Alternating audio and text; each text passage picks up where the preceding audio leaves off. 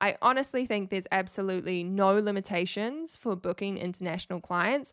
Again, it's all about that lead generation, putting yourself out there, marketing yourself on Instagram, showing up on podcasts, doing guest writing, guest articles on websites, on blogs, putting yourself out there for interviews, interacting on Instagram, making those reels to reach new people.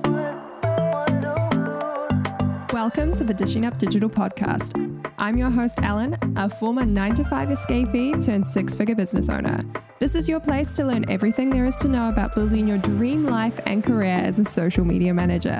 Whether you're just starting out and feeling lost and confused, or you want to take your current business to the next level and double your income, this is the podcast for you. Social media is such a powerful platform, and it's enabled me to book out my services and smash the six figure milestone with only 3,000 Instagram followers. So grab a cup of tea, coffee, a glass of rose with me, and let's turn those dreams into a reality.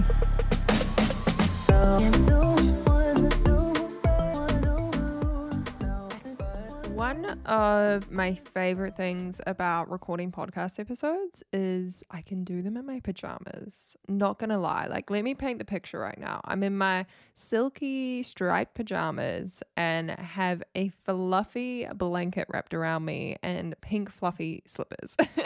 like this is this is often how I do business actually. If you follow me on Instagram, you will have seen my infamous panda onesie. Today's blanket is actually one that I got gifted back in my magazine days when I worked as an entertainment writer. And I kind of call it my Jon Snow blanket because I wrap it around myself and I feel like I look like Jon Snow from Game of Thrones. And it was sent to me from Sky TV in this beautiful box. It was celebrating, I think, the Emmys. And there was champagne, there was this gorgeous blanket, there were these fancy books, and I'm pretty sure there was chocolate in there. And it was one of the glorious things about my job that I do definitely miss. Like, I have to admit, there were some good perks working in the media world. And sometimes I honestly find it a little bit of a shock still about how far I've actually come. Like I have these little reminders sometimes, like my Game of Thrones blanket, my Jon Snow blanket, And it just feels like that was another lifetime ago for me. But it was only two years, two years and one month since I officially left my job and went full time in my business. And that is not a long time. Like two years is nothing in the grand scheme of things. But it feels like a completely different person, a completely different life that I was living. And I, I guess because it was. And it's really cool to see for me personally how much my business has grown in that time. Like comparing it to when I was side hustling, when I was charging people like $100 for social media management, when I was like taking flat lays and taking photos because that was that was how I got started doing a lot of my photography. And that is why I'm so excited to launch my new course. It is called GramCam. I'm pretty proud of the name. I think it's quite clever, GramCam. And it's all about Instagram photography and videography. And the idea with this course is it's really niche and really specific to Instagram and social media because I truly believe that photography and reels, videos, they are different when we're filming them for or we're creating them for Instagram.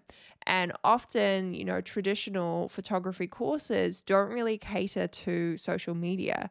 So I'm really excited to bring my thoughts to the table as the non professional, as the self taught Instagram photographer and share all of these insights like how I shoot photos by myself, how I film my reels, how I edit my reels, how I edit photos, and all of those fun little tricks. Because at the end of the day, Instagram is still a visual platform. As important as it is doing, you know, captions and having those call to actions and having the really good bio and all of that stuff, hashtags, blah, blah, blah, it still all starts with the photo or with the video, with those visuals. So that's why I've created this course. It's been a long time in the making and it is officially launched today if you're listening to this episode on Monday morning when it's come out.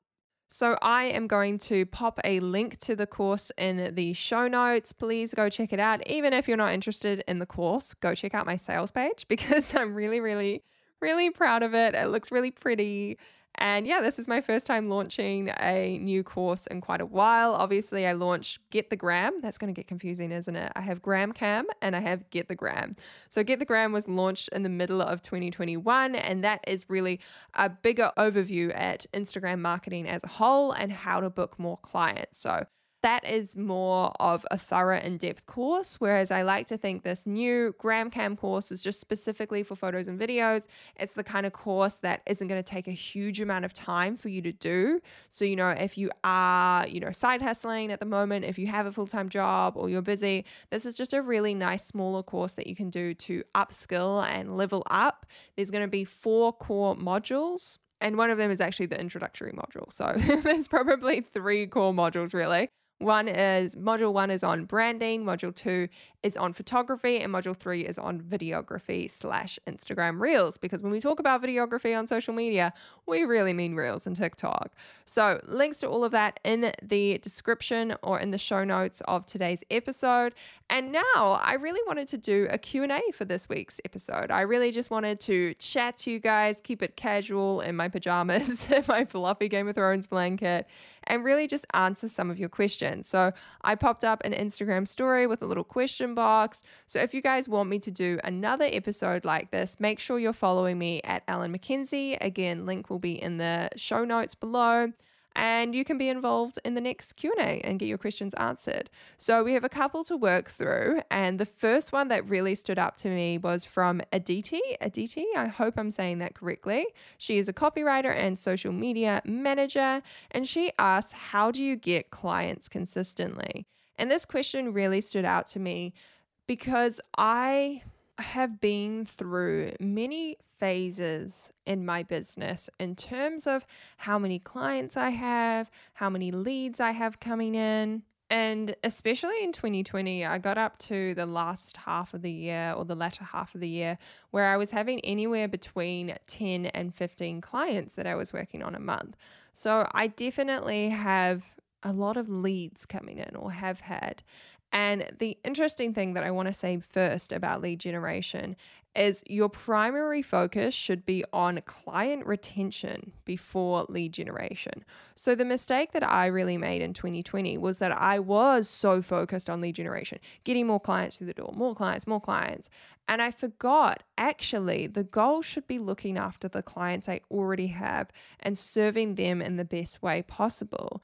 And I developed this kind of bad mindset where I was like, oh, it's okay if like this client isn't super happy with my work because I'll just get another one through the door. And I really sort of learned after I got a few, you know, really good clients who were well paid and who were just really nice people and just the pleasure and absolute joy to work with. I realized how valuable it is to just focus on building that relationship and making sure these clients stay with me. And that's where I've had clients that I've worked with for two years, for a full 12 months, and they are so valuable rather than focusing a lot of energy on getting new clients through the door. So that's the first thing I will say is like when you get those clients, really focus on building that relationship and doing great work for them. And that is much more valuable than trying to get a brand new person through the door. But to give you some tips and advice when it comes to getting more leads, I will say Instagram is my one, number one place of leads and new client inquiries. A lot of the time, it does send people to my website, like they, they send the inquiry through my website. But a lot of them are coming through Instagram. And it's a great platform to really advertise yourself and showcase your work. Some people might follow you and then not get in touch for a couple of months. Sometimes it does take some time, but it's just great because you're creating an online portfolio in a way. And the important thing is really just to make sure you're optimizing your profile and your posts and your content for leads. So you're making sure you have those call to actions in there, you have that really clear profile. Maybe you're advertising free discovery calls, you're frequently putting out testimonials and client wins. Even if you just have one client, like absolutely milk it and post their client wins in different formats. Get them to do a testimonial, but also do screenshots of their emails saying like, "Oh my gosh, I love this this work that you've done. This is amazing."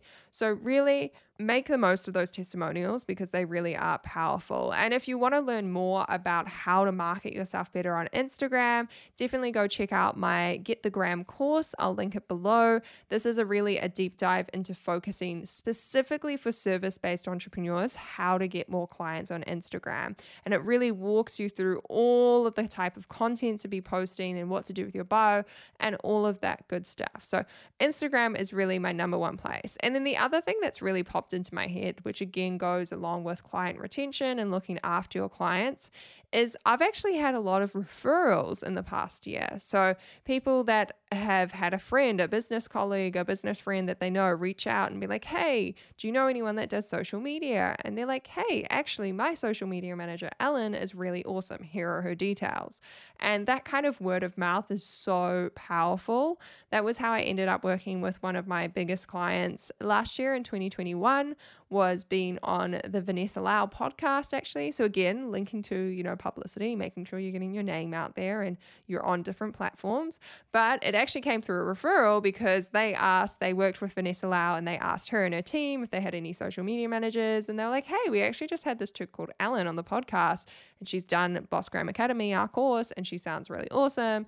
Check her out. So it's having that little bit of a nudge as someone who had seen my content and been like, hey, she's really cool. You should check her out. That is really valuable. Like, I, I cannot get across how valuable it is to have a referral because that client is way more likely to say yes because there's already somebody validating your work and saying that you're worth the time and the money. So that is my main points and my main tips around lead generation. Really optimizing your Instagram profile, marketing yourself through Instagram, and also focusing on the clients you already have, how to get referrals, maybe give them a bonus or like a, a discount. Like if you refer another customer to me, I'll give you 10% off your next contract or your next month of work, something like that. On a similar topic, the next question I have here is from Grace, and she has asked, How do you manage international clients? And this is a funny thing because I think people get quite overwhelmed by the idea of international clients. And a lot of it is, again, just rooted in that mindset. I talk about mindset all the time on my podcast and on my social media pages, but I truly believe it's important. And a lot of people get scared, and it's just those limiting beliefs talking about, like, oh, but how could you possibly work with an international client? Like, who are you, this small little Kiwi girl? Like, this is what I used to think who are you to go and work with some big American client? Like, what makes you think you deserve that or you can do that? And often, this is what the deeper rooted belief in our head is thinking. And what it comes out in terms of how we express that that limiting belief is, oh, but like, how does that even work? Like, oh, time zones, and and and how are you going to post in the right time zone if you're asleep? And how do you organize meetings? And like, is a client even going to bother hiring someone who lives on the other side of the world? And that's how we express it. We come up with these excuses as to why we don't have international clients. And the reality is, is again, I get asked this a lot about working with international clients. It's just the same as working with my local clients. Like my local clients that live in New Zealand, some of them I've never met, right? we meet over Zoom or we email. We we don't have any particular advantage being based in New Zealand. Now, the only thing I would say actually off the back of that is one of my New Zealand based clients I do product photography and videography for, which is obviously something I can't do for my international clients because it gets really complicated with like shipping products and importing things. Like one of my clients that sells crystals, like that would just be a mission to send over massive crystals to New Zealand to photograph. So instead, I'm working with them. And that's one of the key differences with international clients is you're really helping brainstorm content ideas, giving them examples, making Pinterest mood boards, and then you're editing the videos, you're editing the images, and you're curating the content that they provide for you. You're not necessarily creating it from scratch. But the funny thing is is there's definitely this trend towards all social media managers just doing that and instead having like professional photographers or instead having the owner taking, you know, photos or videos of their store of their product. And that sometimes works out a lot better in my opinion And honestly, if someone wants like a photography and social media package, that's going to be really expensive. And often brands get really turned off by that, I will say. And brands that have the budget to be paying, you know, $2,000 for photography and social media a month, they're most likely going to go and hire a other photographer, you know, like a professional photographer in their town or whatever, someone who can come into their studio or they can work quite closely with. And I honestly think sometimes that does work better. Again, I do have the one client that I do photography and videography for, and I love it and it's awesome. But I'm just pointing it out for those of you who maybe don't like photography and you still want to become a social media manager, or you want to work with international clients and you're like, how do I do a photography session for someone who lives on the other side of the world? You don't have to do it. So it works both ways. You can do photography as a social media manager and it works great. People love having those packages or you can not offer it and people are happy to find another photographer or do their own photos. Either way, it totally works fine. I honestly think there's absolutely no limitations for booking international clients. Again, it's all about that lead generation, putting yourself out there, marketing yourself on Instagram, showing up on podcasts, doing guest writing, guest articles on websites, on blogs, putting yourself out there for interviews, interacting on Instagram, making those reels to reach new people, getting those those followers in and, and pitching your services to them. It's all part of that process and it works just the same with local clients and international clients. So don't limit yourself. Don't think that it's complicated. It's literally the same process. They just live on the other side of the world, so sometimes I have to get up slightly earlier for a Zoom meeting. Hopefully, that answers your question, Grace. The next one I have here is from Tanya, who is a graphic designer and digital marketing guru. I love your Instagram, Tanya, if you are listening to this episode. So she has asked, How do you find the right people for outsourcing?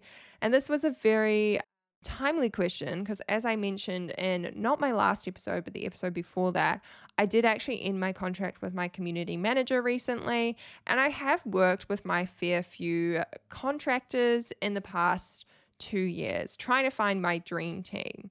And I wish I had some secret I could give you some secret hack I could tell you Tanya. But the truth is is it's just trial and error Honestly, it's just about hiring people and figuring out if it works. So, the first time I hired a virtual assistant, I didn't quite nail it. I'll be honest. I was like, oh, just get a virtual assistant who can help me with like admin things, blah, blah, blah. And when I hired her, I did actually end up losing a client. So I took a, a, hit in my income and eventually kind of was like, oh, I think I need to, you know, stop having a virtual assistant and just reassess for a couple of months and look at my finances, get another new client. But also, part of the reason why I decided to move on from a virtual assistant was I just felt like it didn't fill my needs of what I needed in my business right then. I realized I needed someone who was a skilled writer, someone who could create high quality content for my clients because at that point was when I did have, you know, 11, 12, 13, 14, 15 clients in a month and I needed help writing captions and someone that I could trust. So I actually ended up hiring my friend Fleur, who I used to work with back in my journalism days. We worked in the same magazine. We sat next to each other in the office for a period of time. So she was someone that I knew could write and she had that little bit of experience. She understood social media. And again, I, I found it really hard to outsource and to find someone. So to be able to hire someone who I knew and I trusted took away some of that stress for me because that is one thing. Hiring team members, paying them potentially thousands of dollars a month, depending on how many hours you're getting them in for, is really scary for a business owner. You know, you're taking money out of your profit. And again, I had that experience of when I hired someone, then lost a client and was like, oh, I think this is a bit too much right now. So it is a process. And more recently, I hired a community manager because, again, I was like, I need someone who's experienced, someone I can just assign to do tasks. And it was great for the first few months. It was exactly what I wanted. But then I really had this vision of this role as a community manager, someone helping with my client work, but then also helping with my Ellen McKenzie brand, someone who could help make my slides for my courses and do stuff with the Dishing Up Digital brand as well. And unfortunately, like the way my business ended up going in 2021 was I just needed more help with the client work. And I loved doing content for my courses on my own. I was really happy doing that. And also I wasn't necessarily making the huge amount of money for to support having like a contractor helping with the Ellen McKenzie brand. Like still my and this surprises some people, still predominantly my income comes from client work. Like it's not doing things like, I don't know, the podcast or my YouTube or selling my courses. It's still client work. And actually, when I did my income report and my Insiders Club membership, which is where I literally break down all of my streams of revenue, how much I made, how much each course made me. And it's really, really thorough. If you guys missed that live stream, if you're not in my membership group, you can still sign up and watch the replay and access the library of past trainings. A really great deal, uh, monthly fee, and you get so much information. But in this training, I had, let me work out the percentage in my head. I'm so bad at maths. it was something like 75% of my income was still coming from client work. 75 to 80% i think it might have been. Let's just say let's just say 75 and then obviously that 25% was coming from my courses. And it was still a good chunk of money. It really added to my growth this year increasing my my income compared to 2020 it was just interesting to to look at and it really validated that feeling for me that I couldn't really afford to be paying lots of money to a contractor to just help with Ellen McKenzie. They needed to be able to help with a lot of my client work. Like that was my predominant income source and I needed help with it because it was it was taking up hours of my week and I had other things to do as well. So that community manager role didn't really end up working and it wasn't the right person in the role. And now I'm kind of in this point where I've I've actually let a client go. I also talked about that in my not last episode, the episode before that. So I did trim trim off a client and I've lowered my kind of my client books of kind of taking on less people. I'm not taking on anyone new to replace that client. So it's actually balanced out quite well letting go my community manager, letting go this one client. I'm sort of managing that workload at the moment. And now I'm sort of toying with the idea like, hey, maybe I do need to go back to like having an assistant, someone who can help me with more admin things. Now that I still have I still have Fleur, my writer, who does amazing work for me in terms of producing content for my clients, and it's fantastic. So now I'm like, oh, maybe I could do with uh, an assistant and someone who's actually in Wellington, someone who can come to my house. But again, I'm still toying with that idea. And if you guys, again, my membership group, I talked about my goals for 2021, and it's all about like building my dream team and figuring out what that is. So, yeah, I will say in response to that question, outsourcing is really difficult. My one major tip is just to go with someone who does have some experience because the whole point of outsourcing is to gain some time back by giving, you know, part of your workload to someone else. And you need someone who's experienced. You don't want to be training someone from scratch because that is a lot of effort. And that's why I also like don't take on interns in my business anymore because I found it actually took more work to train someone and to help someone rather than like just doing it myself, which sounds probably a little controlling and I need to get need to let some things go sometimes. But that is my one thing with outsourcing is now I'm always going to hire someone who has somewhat of some experience and can bring something to the table and doesn't need entirely training on on a new task. And yeah, that would be my main thing. Uh, look at trying to find someone who really fits with your business goals, who fits with your style, your vibe, your energy. I know a lot of people that outsource to countries like the Philippines and Malaysia and whatnot just because it's cheaper and that's how they view it. Like they can pay someone $4 an hour and for me, I think sometimes it's it's actually it can be worth it paying someone more. Like sometimes it is worth going for the more expensive option. And may, maybe, hey, it's actually like the more expensive person in Malaysia or whatever it might be. But for me, that's definitely what I've learned. And with my community manager role, I actually hired the most expensive person that I interviewed because I really believed in paying someone's worth and paying someone who was really skilled. So if you are outsourcing, definitely take the plunge, hire that person who might be a little bit scary in terms of their, their price, but they have the experience and they can be a true asset to your team because that's what you want when you're building your dream team. Another question I have here from Erica is Do you use a task management software? I use Trello. If you've done my course, The Dishing Up Digital School, you'll know I use Trello for all my clients as well. All of my projects, separate Trello boards. It's really easy to flick between, which is what I like using it as a social media manager. Again, there's things like Asana and Notion, ClickUp, like all of these things are the same. and like I have heard arguments like Asana's better, ClickUp's eh, better. And I use a lot of them actually. I don't just use Trello. Sometimes I'll like adapt my systems to Notion because a client uses Notion or a client uses Asana. And honestly, I use Trello for my personal stuff because I'm very much a visual person and Trello is very, very pretty. I even had a client, my client that uses Notion said to me, like, I know you use Trello when we were in our onboarding process, but do you mind using Notion? Like it's where we have all of our other content for our blog and blah, blah, blah.